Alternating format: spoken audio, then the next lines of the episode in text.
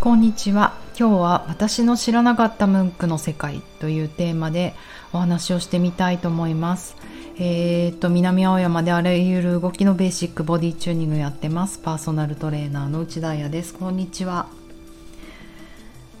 とうとうパリでの話が9話目となりました。皆さん飽きてないですか？大丈夫ですか？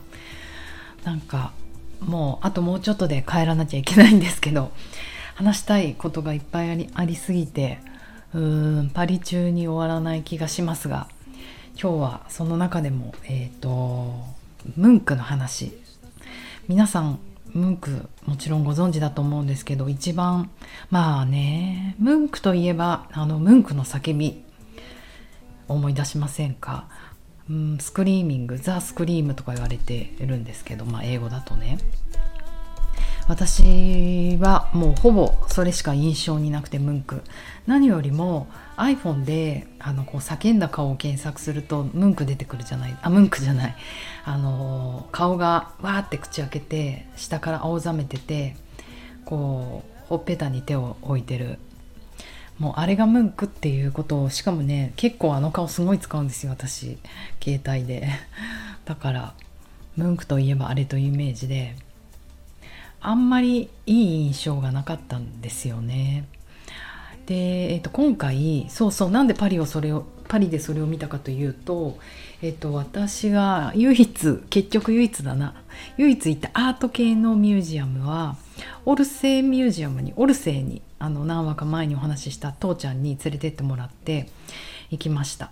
オルセーはあのゴッホとかゴーギャンとかまああのそういったものが有名な美術館で。うんと駅をね改装した美術館なんですよね。もう本当ドーム状になってて時計がねあのシンボルでみんな時計の前で写真撮ってたけど。まあそれにしてもゴーギャンゴーギャンっていうかゴッホとかその辺がまあメインですよね主役といえば。私も本当数時間しか時間がなかったのでまずその一番上の階ゴッホがいるから。そこをガーッと見てで、えー、と待ち合わせの時間まであとちょっとあるなと思って下に降りてきてふと見たらあのムンクがあのあの企画展をやっていたんですよ。でムンクはそもそもオスロノルウェーのオスロの人ででそこにオスロ美術館とかあとムンクの美術館も2021年にできたみたいなんですけどそこにこっそり自分の作品があってそれがこう旗艦店として来ていたからそこそこ人気だった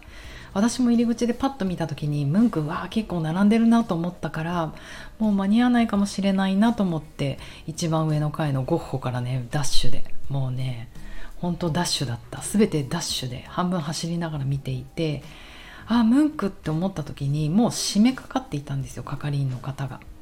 であもうやっぱり見れないかなと思ったら私の顔見て「いいよ入って」って言ってくれてうわラッキーと思って最後のお客さんだったんですね。で最後のお客さんとして私が入った瞬間になんかね30分前ぐらいに閉めたかったみたいで閉めていてそれも良かったのかもしれません。ものすごいあの少ない人の中で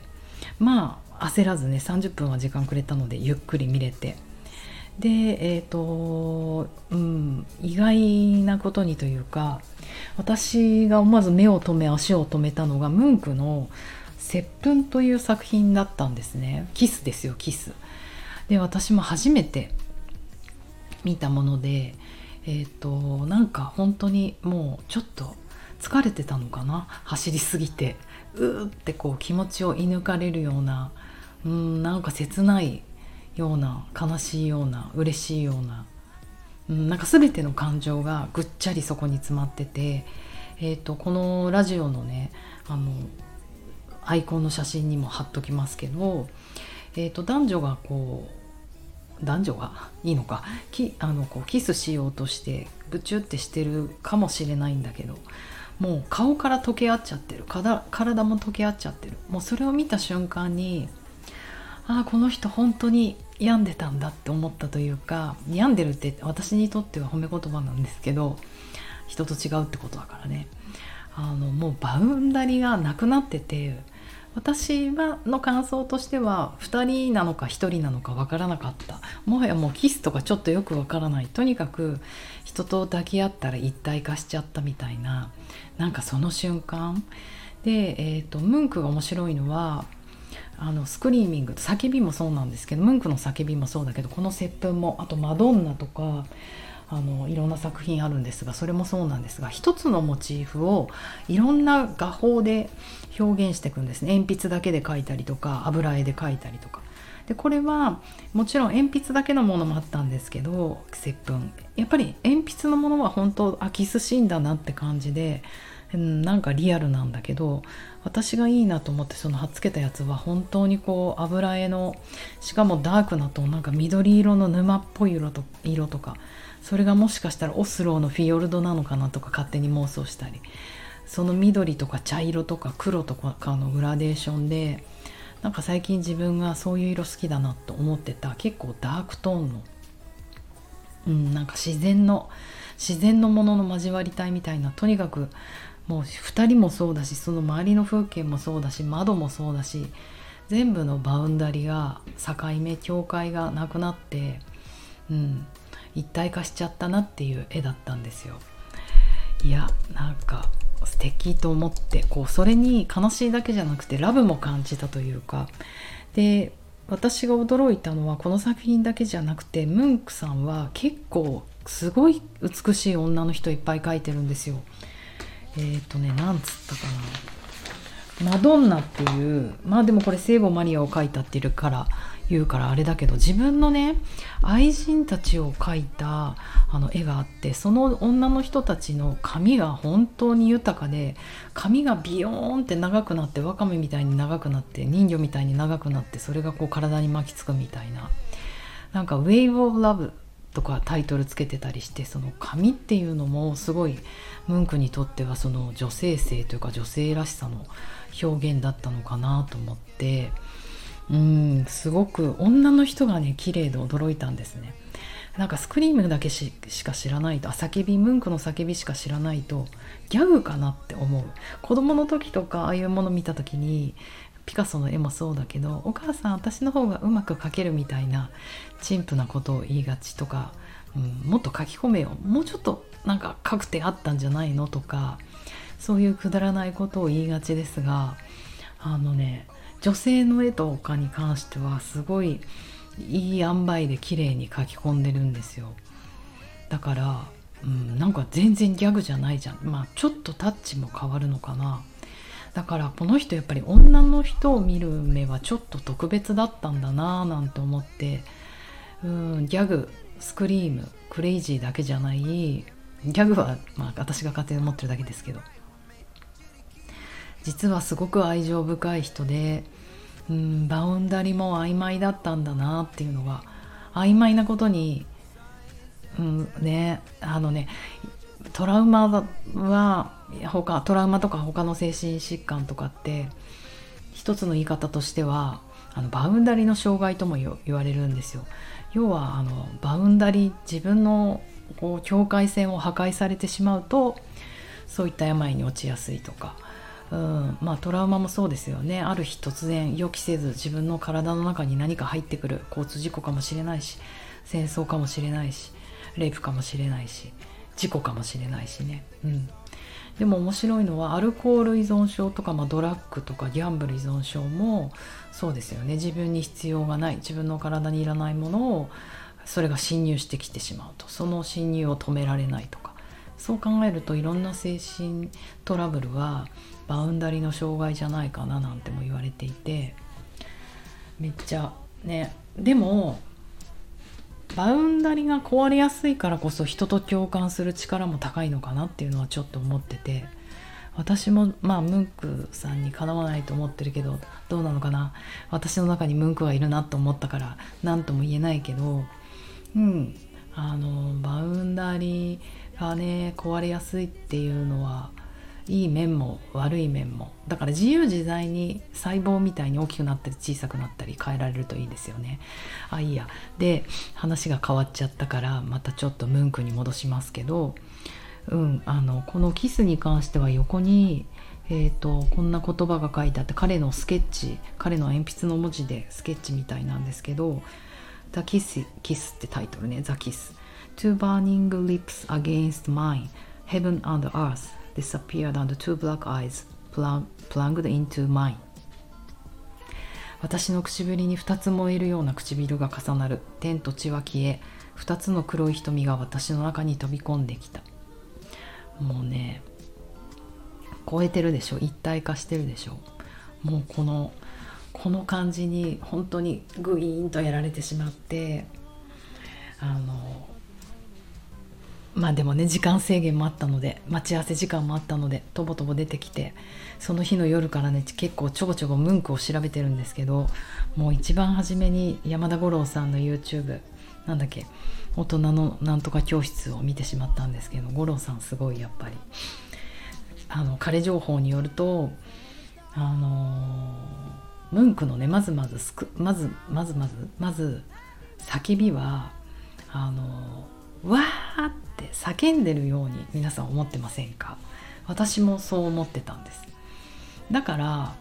なんかあんまり怖さを感じなかったんですよね。叫べるって結構エネルギーがあることだから、まあ、ただの気が狂った人でなんかわーって声出してるなっていう。だけど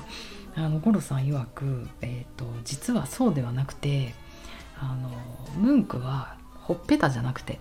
iPhone のアイコンだとほっぺたになってるけどだから口から叫んでるみたいだけど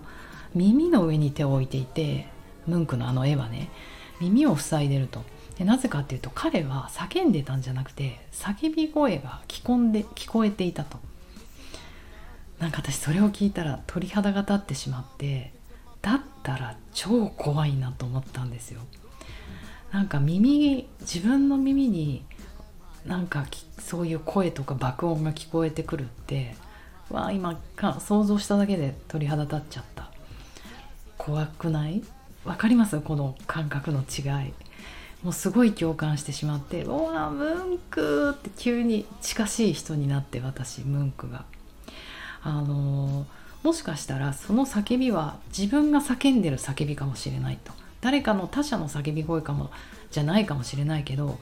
自分が叫んでるんじゃなくて自分の叫び声が脳内に聞こえてきて耳を塞いでるっていうのが一番怖いことだなと思って。でそれがあの周りのこの溶け込んだような色とか風景の背景のそれがノルウェーのあのフィヨルドフィヨルドを表していてで彼うんと彼ムンクが周りの友達にもよく言っていたのが「なんで君たちに聞こえないの？この声が」って言っていた。怖い。ムンクにしか聞こえないそういう叫び声があったんだなって思うともうねムンクに夢中私こう日本に帰ってもちょっとムンク研究をしようかなと思うんですが分かります。叫べるって私結構元気な人だなと思うんですよ。だってそれこそファイト・ア・フライトの時にフリーズしないで自分のエネルギー出せてるってことじゃないですか。だから怖いよ怖いよ助けてって叫んでる人はまだまだ大丈夫いけるよって思う。ほっとこうかなって思う。ただ叫ぶことができずフリーズしてしまってえっ、と、うん、何も報道を起こせないけどそういう音が聞こえてるっていう人はもう本当にフリーズしてるなと思って怖い。なんか私自分の例で言うと自分の例というかうん子供の時に後楽園かな？うちの近くに後楽園という遊園地がありましてあのまあ結構クラシックでしょぼいんですけどお化け屋敷があったんですよ。で歩いていくまたクラシックなやつで、えー、とそれはうんな分かんない。誰と行ったのかか、うん、家族かな？友達かな？自分で発見したんですけど、えー、と目をつぶって行く行けば目をつぶったらそのお化け屋敷とか入れる。目を閉じたら実はお化け屋敷ってそんなに怖くないってことを知ったんですね。あ違う違う違う。間違えちゃった。大事なことを間違えちゃった。違う。目を開けたまま耳を閉じて耳をあって塞いだら一人でお化け屋敷って入っていけるなと思ったんですよ。徒歩でも。変なトロッコに乗ってでも。でも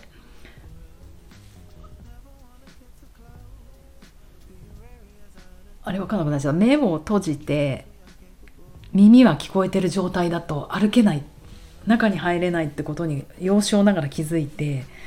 やっぱり聴覚おっかないなと思ったんです。爆音とかそっちの方が。目でどんなものをなんかお化けが飛び出てきたり死体が転がったりしても怖くない。私は。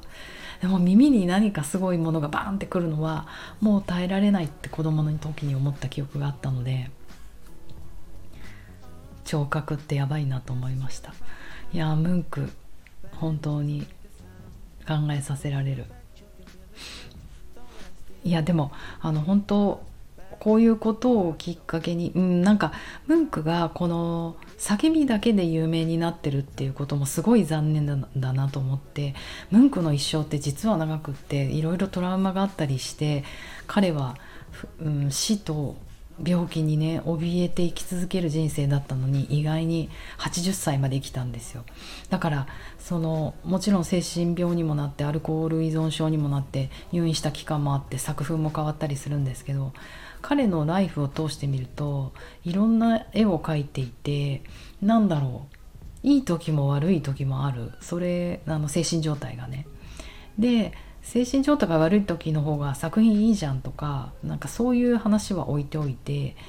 何て言うのかな。なんか人生っていい時も悪い時もあってうんなんかそれでも人って生きていくんだなっていうなんかことが分かるとその叫びを書いてる時もあれば美しい女性を書いてる時もあってうんなんかあのその女性関係でもねそんなにムンクは一生涯独身で女性に対してはちょっと特別な思いを持ってたり喧嘩しすぎてね女性に打たれちゃったりするんですよ手を。すごい感情あらわ、うん、それでもね女性を描いたりとかするなんかその心の葛藤みたいなものってすごい人間らしいなって思うからなんかやっぱりその両極を持ってる人ってうん素晴らしいっていうか逆にみんな両極を持ってるんじゃないかな。すごい気が狂ってるけれどもすごいラブも持っているみたいな。なんかその両極を自分の両極を探していくのも人生ないんじゃないかなって思ったりしました。あ難しいなこういう話って。でも皆さん聞こえません？たまに自分にしか聞こえない声が。じゃあまた報告します。ではでは良い夜を。